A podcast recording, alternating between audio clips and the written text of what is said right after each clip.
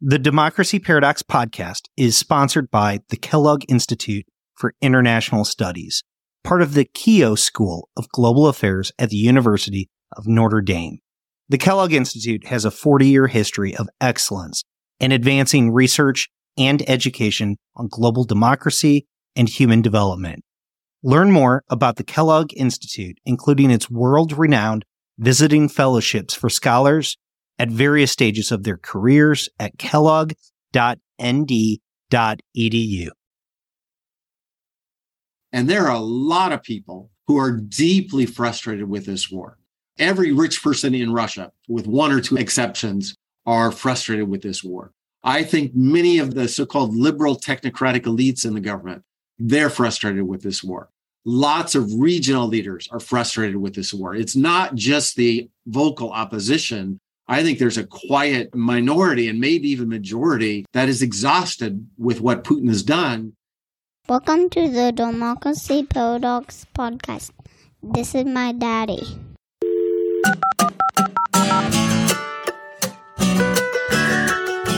My name is Justin Kempf, and I am your host as we explore the democracy paradox. Russia's invasion of Ukraine has lasted almost five months at this point. Over that time, the war has already gone through a few different phases. The war began as a blitzkrieg that touched every part of Ukraine. Lately, Russia has focused on a slow and more methodical conquest of the Donbass. Meanwhile, new weapons offer hope to turn the momentum of the war yet again. Today's conversation revisits the war in Ukraine. We reflect on what we have learned over the past five months and how that changes our opinions about the war and there is no one I'd like to re examine thoughts on Russia and Ukraine with more than Michael McFaul and Robert Person. Michael is the former U.S. ambassador to Russia, a professor of political science at Stanford University, and director of the Freeman Spogli Institute for International Studies.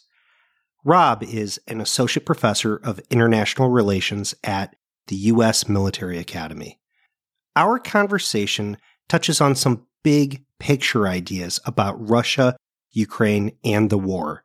Of course, anybody who follows Michael McFaul already knows he has an extensive media presence. So I wanted to ask some of those difficult questions that traditional media outlets just don't have the time to tackle. Hopefully, you enjoy our expansive conversation that touches on ideas about democracy, history, and even a few counterfactuals. If you want to hear more, check out the bonus content available at Patreon. Rob and I extend our conversation after Michael had to go. You can find a link in the show notes or just look up Democracy Paradox at patreon.com. Like always, you can find a full transcript of the podcast at democracyparadox.com. But before we get started, both Michael and Rob have positions that are either funded or have direct connections with the US government in some way. So let me just be clear that the views expressed in this interview are our own and do not reflect the official position of the US Army, Department of Defense, or US government. So, with that said, here is my conversation with Robert Person and Michael McFaul. Robert Person and Michael McFaul, welcome to the Democracy Paradox. Thanks for having us. Or thanks for having me. I'll let Rob speak for himself. Yeah, it's it's it's great to be here with both of you. Well, I want to start with Michael for just a moment here. Having read From Cold War to Hot Peace, it's such a fascinating book because it's both a personal memoir and almost like a history of America's relations with Russia during a very pivotal time. And you document just a very important moment for you personally and a turning point for Russo American foreign relations. You actually write in Prague, I had been the author of the reset, the driver of closer relations with Russia. In Moscow, I was a revolutionary, a usurper, and Vladimir Putin's personal foe. It's such a striking line, and it's hard to explain it without really giving an example of some of the experiences that you had. So, why don't we start there with just a personal experience Michael, can you kind of just tell us a story that helps explain Putin's animosity towards the United States and to you yourself personally in your role as ambassador when you were in Russia? Well, sure. Thanks for having me and thanks for reading the book. I'm glad you referenced that it, it is the arc of the relationship over 30 years. The coda, the ending, the tragic ending is about the most difficult time in US Russian relations since deep into the Cold War. And it only got worse since I finished writing that book, obviously. I go through the periods where there was more cooperation, obviously in the Gorbachev years, the Yeltsin years, and even the Medvedev years, as you're talking about. You know, I was in Prague when we signed the New START Treaty. That was a peak moment in many ways in terms of cooperation. By the way, our societies also agreed with that back then. 60% of Russians thought we had a good relationship, and a, a, pretty similar number of Americans thought of that. And it deteriorated rapidly over the last, you know, the two years when I arrived in Moscow. And I want to get to your question in a minute, the specifics, but the why it did, I think is important because it's related two things happened. One, Putin came back, and two, in December 2011, there was a falsified election, kind of normal falsified Russian level of falsification. Only this time, there were smartphones and social media and the middle class in big cities, and they protested it. And so you had hundreds of thousands of people on the streets of Moscow. And some of those people, Justin, are people I known well. Some of them I've had known for decades. And so when I arrived in Moscow, Putin blamed us for those protests, right? He blamed the United States, he blamed Obama, he blamed Secretary Clinton, and he blamed me.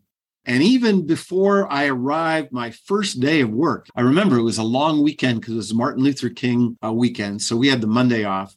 We arrived with my family. We're really excited to be there, by the way. Uh, this is going to be a great new chapter in all of our lives, my wife and two sons. And we're kind of touring Spaso House, our new home, which is this incredible place with all kinds of history in it. There's photos of Kissinger and Reagan and Brezhnev. I mean, it's in and of itself, it's a museum of US Soviet relations and US Russian relations. And that night, Sunday night, I turned on the TV just to kind of get my Russian back up to speed. I hadn't taken Russian formally since as an undergraduate at Stanford, so it's been a long time. And that was when I knew things were going to be different because there was a hit piece by a guy named Misha Leontiev, somebody again I've known forever. This was not my first rodeo as ambassador in Russia or the Soviet Union. I have some deep history with a lot of people, including those that later went on to work for Putin. And he was one of them. He's a, at the time worked for the Channel One in Russia. And it was basically explaining to the millions of Russians about my arrival that I was there to foment revolution uh, and to coordinate uh, revolution inside Russia two decades ago, I had written a, a book, a very academic book called Russia's Unfinished Revolution. And Leontiev said, well, now he's come back to finish the revolution. And that was when I knew that life was going to be difficult as the new US ambassador in Russia. So, Rob, I want to kind of turn to you. The paper that you and Michael wrote is called What Putin Fears. But I think one of the purposes to writing about what Putin fears was why Putin chose to go to war. It's been a few months since you wrote that paper, and maybe there's some second guessing or some revision that maybe you have in terms of why Putin really chose to go to war. But I'd like to know from you, like, why is it that you feel that Putin decided to actually invade Ukraine and whether or not Russia's objectives in this war have really changed? Yeah, that's an excellent set of questions and you know I think in general as as academics, policymakers, you know we always have to you know revisit our own conclusions, our own assumptions and be willing to revise them when we find evidence to the contrary. But with that said, I still believe that at its core Russia's motivations and objectives in this conflict are unchanged. For many, many years, going back at least to the colored revolutions, the Orange Revolution of 2004 and 2005, it has been clear to me that Russia and particularly Vladimir Putin have essentially sought to control Ukrainian politics, to include Ukraine in a privileged and exclusive sphere of influence, to grant Russia essentially a veto at the foreign and domestic policy making table in Kiev. And over those years, they've tried a variety of tactics and methods to sort of bring that about, to essentially you know, achieve in Ukraine a puppet government that is compliant and willing to do whatever command is issued in the Kremlin. And so, you know, you have heavy Russian involvement and manipulation of the Ukrainian electoral process that ultimately leads to the Orange Revolution. And ultimately, that's unsuccessful. You've got several years of rocky relations. You have again in 2013 and 2014 this critical moment when the Ukrainian people, you know, make clear that they want their destiny to face westward. They want their future to be a European one. And that's fundamentally unacceptable to Putin. And, uh, you know, the pressure that he places on Ukrainian President Viktor Yanukovych ultimately leads to the Maidan revolution and this extraordinary military intervention, uh, the seizure of Crimea and the instigation of a thinly veiled sort of covert intervention in the Donbass. And, you know, from then on, through the combination of the conflict itself in the Donbass you know, an ongoing sort of series of destabilizing measures. I think Putin's objective throughout all of that was to hopefully generate enough domestic instability in Ukraine such that the democratically elected government in Kiev would somehow sort of topple on its own. For whatever reason or reasons, come late 2021, it appears that Putin sort of had grown impatient with that approach and was ready to take matters into his own hands and provoke this unjustified and open outright military intervention and invasion. And, you know, as uh, Mike and I argue in the article, you know, even back then in January and February, as we were working on it, it was clear that his objectives were to go in very quickly, strike hard, drive to Kiev, and ultimately overthrow the Zelensky government, the democratically elected government of Ukraine, and install some, you know, pro-Russian regime. That part obviously failed spectacularly. And so now I think we're in a phase of the conflict where they've sort of stepped back tactically. They've sort of reoriented their objectives, looking for first territorial consolidation in the east and the south of Ukraine. But I don't believe for a minute that Putin has backed off of that ultimate objective of overthrowing Ukraine's government and wrenching the country back into his orbit. And if anything, I think it's gotten a little bit scarier and more dangerous that perhaps he's shifted from a strategy of regime change to one of essentially trying to provoke the collapse of the Ukrainian state and some of the measures that he's taken to essentially choke the Ukrainian economy, blockade the ports are, I think, indicative of a situation where he's still attempting to just blow up the whole project. So, Mike, in Rob's answer, he focuses a lot on Putin and Putin's beliefs and Putin's attitudes. And it's something that a lot of us do that we refer to Putin rather than to Russia. And as I went through a lot of your work, like a lot of your past articles, I even went back and read Power and Purpose, one of your other books that you've written. And individuals seem to have an incredible influence in the arc of history for you. I mean, it comes up again and again in your work. And you wrote in a recent article in the Journal of Democracy Individuals and choices matter, even if they sometimes generate unintended consequences.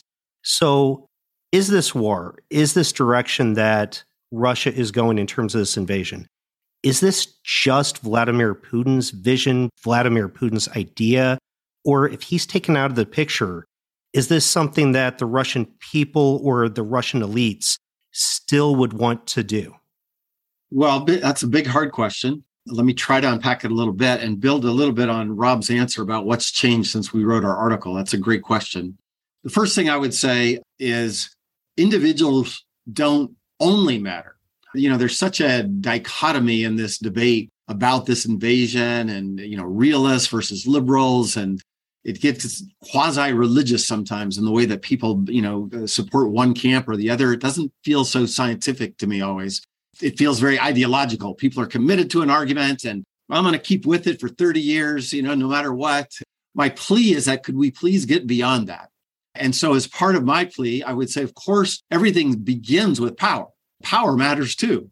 So, as a first basis of analysis, irrespective of who the individuals are in Russia, and I would say this about other great powers too, without the power to do certain things, it doesn't matter who the leader is, right? But to say that power is the only thing that matters That to me just seems naive and the counterfactuals just add up so quickly that that just seems a very simplistic argument that needs refinement, that needs amendment. And monocausal arguments, if you think about any other thing we study scientifically, to say that one thing causes everything in the world, you know, most theories have moved beyond that. And I would like us to try to do that in studying the international system as well.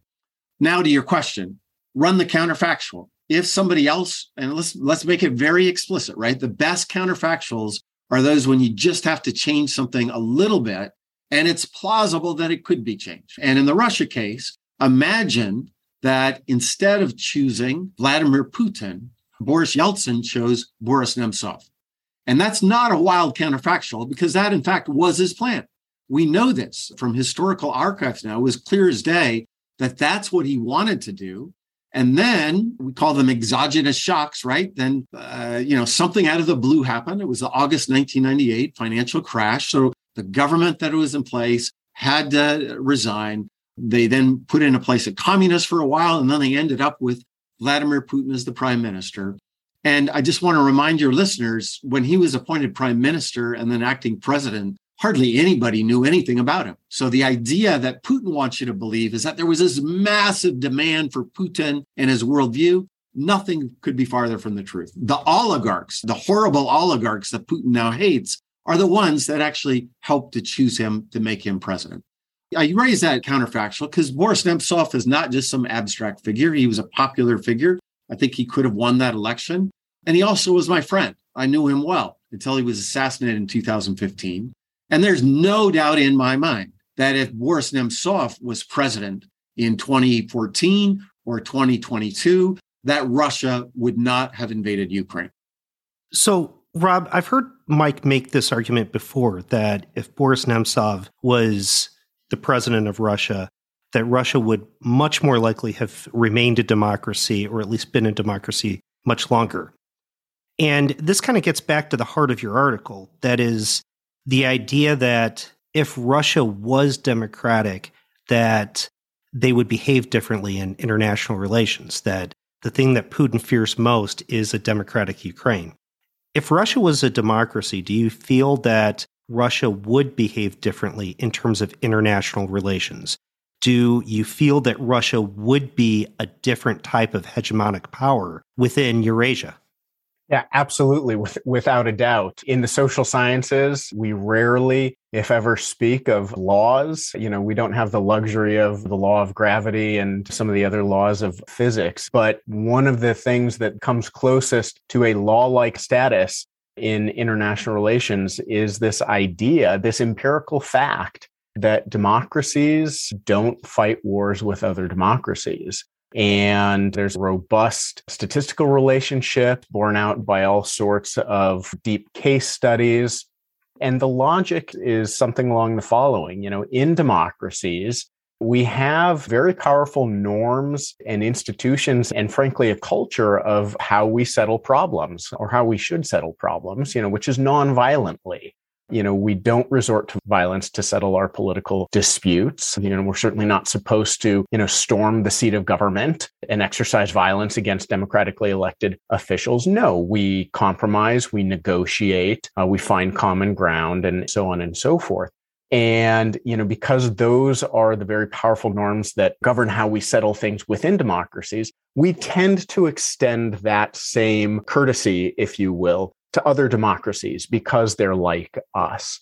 You know, you can see this extraordinary period of peace in Western Europe that for centuries was, you know, a hotbed of great power war. But since, you know, the post World War II period, thanks to the proliferation of democracies and international institutions, it's been, you know, the most extraordinary period of peace and prosperity. And so I have no doubt that if Russia were a consolidated stable democracy, that it would approach the world very different and it would understand sort of its relationship with the world in a much different and more peaceful way. And I think this sort of ties back to a really important point that Mike just made, which is to say that, you know, yes, there are all sorts of international stimuli that countries sort of have to deal with.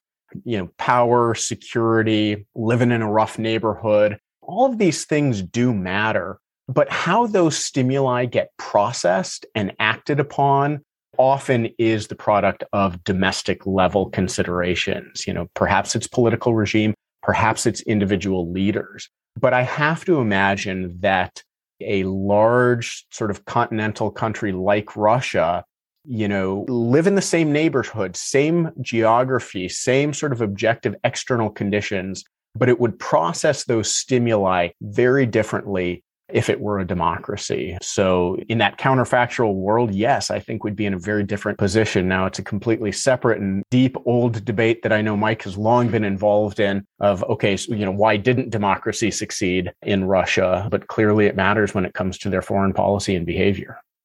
Let me ask a follow up where we look at the other side of the coin.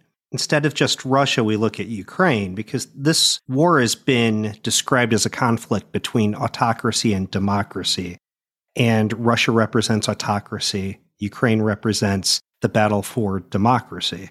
Ukraine's obviously going to face a lot of challenges in its democracy, not just now, but also whenever a peace is established. What are the prospects for Ukraine to remain committed to democracy after this conflict is over? What challenges is it going to face and what does it need to do to preserve its democracy?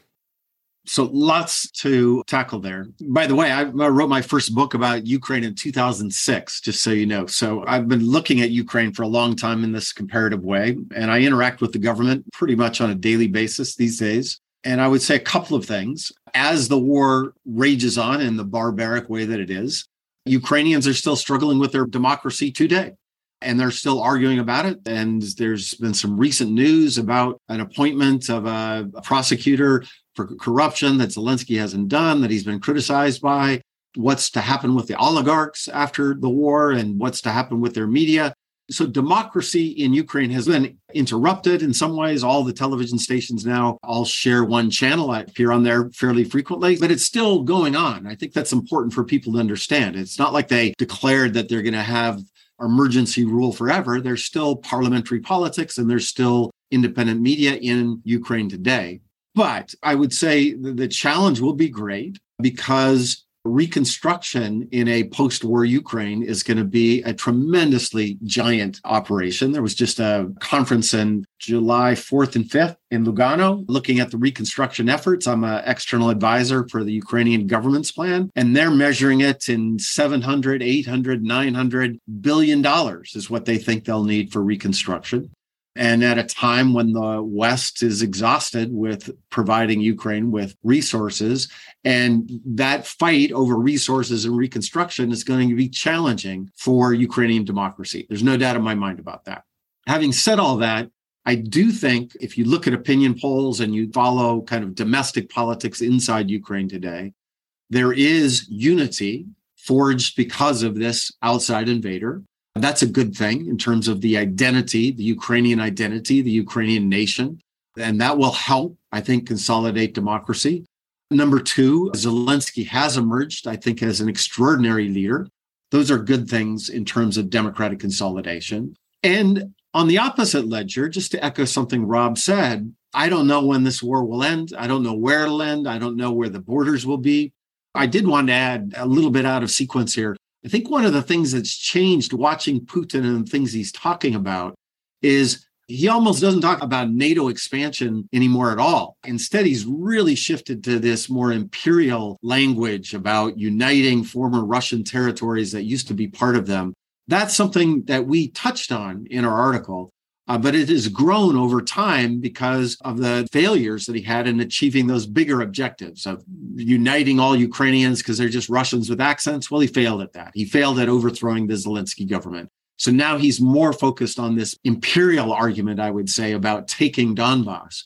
But even if, let's say, the war ends in a stalemate and maybe even not a solution, but you know, some kind of Korean outcome, I, I don't want to predict what it might be there's no doubt in my mind that Putin will continue using whatever means he has to continue to undermine Ukrainian democratic institutions. And so they will have to face that while they're trying to rebuild their country and consolidate their democracy. Are the sanctions working? Are they doing what we were hoping that they would accomplish? one of the challenges when it comes to sanctions, at least conceptually, is again, you have to think in terms of counterfactuals and you have to think in terms of the objective. So there are many that very early on in the war said, well, you know, sanctions or the threat of sanctions failed to deter Russia from invading. Therefore, sanctions writ large are a failure. You know, we couldn't credibly promise sufficient economic pain in order to get him to change his calculus. Therefore, it's a failure.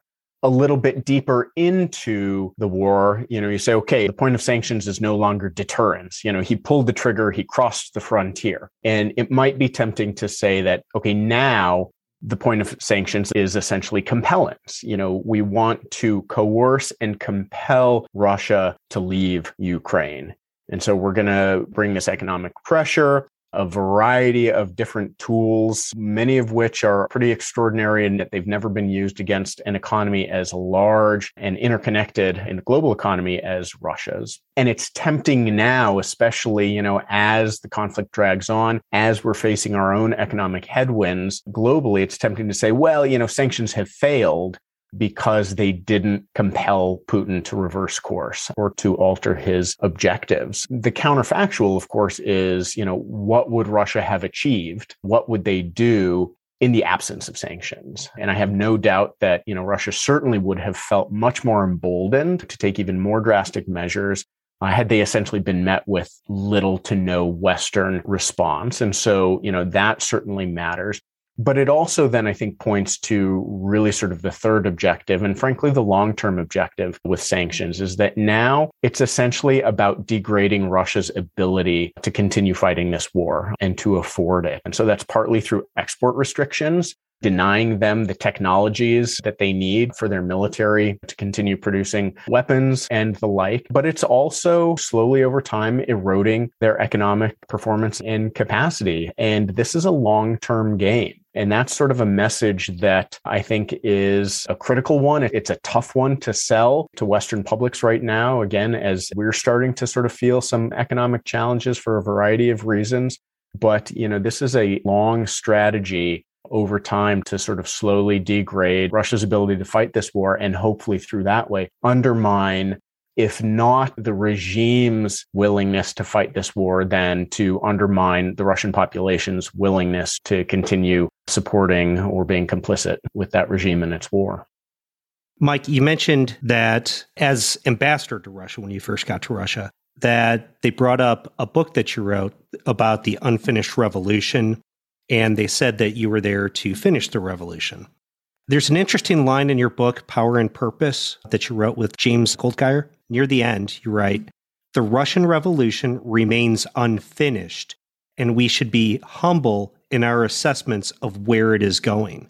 It's a fascinating line, especially in light of what they said about you, because the recent revolution that toppled the USSR I mean, that's recent history compared to something like the Russian Revolution, the idea of that even being unfinished.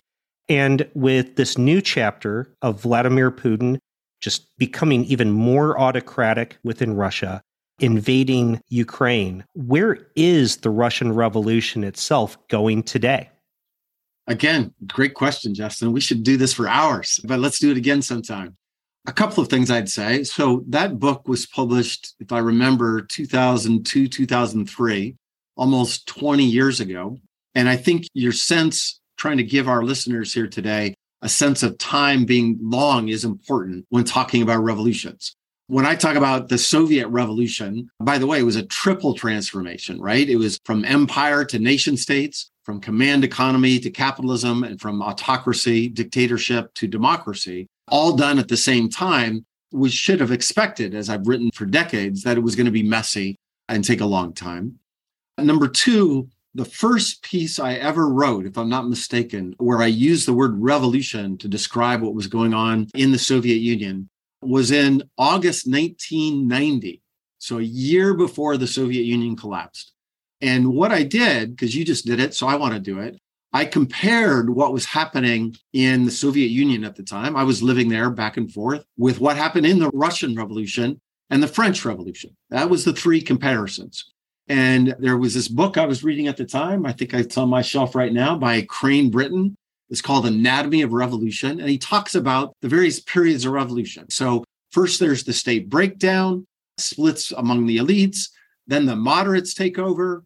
Then the extremists take over, the real revolutionaries, the Jacobins. And then there's a backlash. Thermidor was the phrase that he used, a word from the French Revolution. And as I was living and toggling back and forth between Palo Alto and Moscow, then I spent the academic year 1990 91 in Moscow at Moscow State University. But I wrote this piece right before I went. And I said, this is a revolution. This is not just a reform. At the time, everybody was focused on Gorbachev. And I was like, Gorbachev has no future. This is going to break down. There's going to be the disintegration of the Soviet empire. That, that is inevitable. That's going to happen. The moderates are going to take over. And then there will be, after the radicals try to break everything up right away with shock therapy. Uh, I didn't know these words at the time, but to try to go too fast, too far, there will be a thermidor. And I said there will be a strong man that will come in that mess, just like there was with Napoleon and Stalin in those other revolutions. Uh, I didn't know his name was Putin. This is, you know, a decade before anybody had ever heard of him. But there is those tendencies. I, that's why I think your point about we don't know how it ends is still true. By the way, tragically, that piece was published in the San Jose Mercury News. So not many people have read it, but I will send it to you all so you don't think I'm just making all this up. But I do think it is true. This is the Thermidor. This is the last hurrah. And by the way, Thermidor was a blending of the old and the new. It wasn't counter revolution, right? It was Stalin blended things from the past with the revolution, same with Napoleon. And I see Putin as the backlash to the revolution, promising stability in a different way and fusing things from the past with things in the future. And he's done that, I think, in a rather creative way, by the way invoking some symbols from the Soviet Union with some new things about a new kind of imperial Russia. What I don't know with certainty is what comes after Putin and the Thermidor. But I do know that it's not inevitable that Putinism as a system of government will be in power for decades. In fact, if I was pressed, I would say that's much more unlikely than something else. And, you know, you think about the death of Stalin, 53, you think about the death of Brezhnev, the last two leaders that had a long stay ruling that country. In both cases, it took a while, by the way, it didn't happen right away in either case, but eventually you had a reaction against Stalinism and against Brezhnevism. And I think that is much more likely than a continuation of Putinism. I think Putinism has exhausted itself. It's exhausted itself domestically. Uh, when you have to arrest everybody, I currently have four personal friends of mine arrested by Vladimir Putin today, five if you count an American friend of mine, Marc Fogel. When you have to go after everybody, that means you're very insecure about your system. If guys like Navalny are threatening you, that means you're worried about your regime. A confident leader wouldn't worry about guys like Navalny. Putin's worried. And then, second, remember, he's been around for 22 years. He hasn't built a political party. There's no obvious successor. And there are a lot of people who are deeply frustrated with this war. Every rich person in Russia, with one or two exceptions, are frustrated with this war. I think many of the so called liberal technocratic elites in the government, they're frustrated with this war. Lots of regional leaders are frustrated with this war. It's not just the vocal opposition I think there's a quiet minority and maybe even majority that is exhausted with what Putin has done. And so, in the era that begins after he's the leader, I think will be one, tumultuous, and two, perhaps more Western oriented and more democratically oriented. Thanks so much for being here, guys. Thank you so much, Mike and Rob. Thanks for having us. Thank you.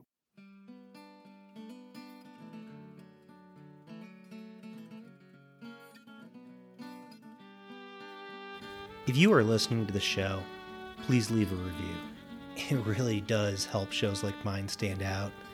Also, please share the show with colleagues and friends because word of mouth goes a very long way. Facebook and Twitter are great, but really just talk about it. There's a full transcript at www.democracyparadox.com. Thank you for listening.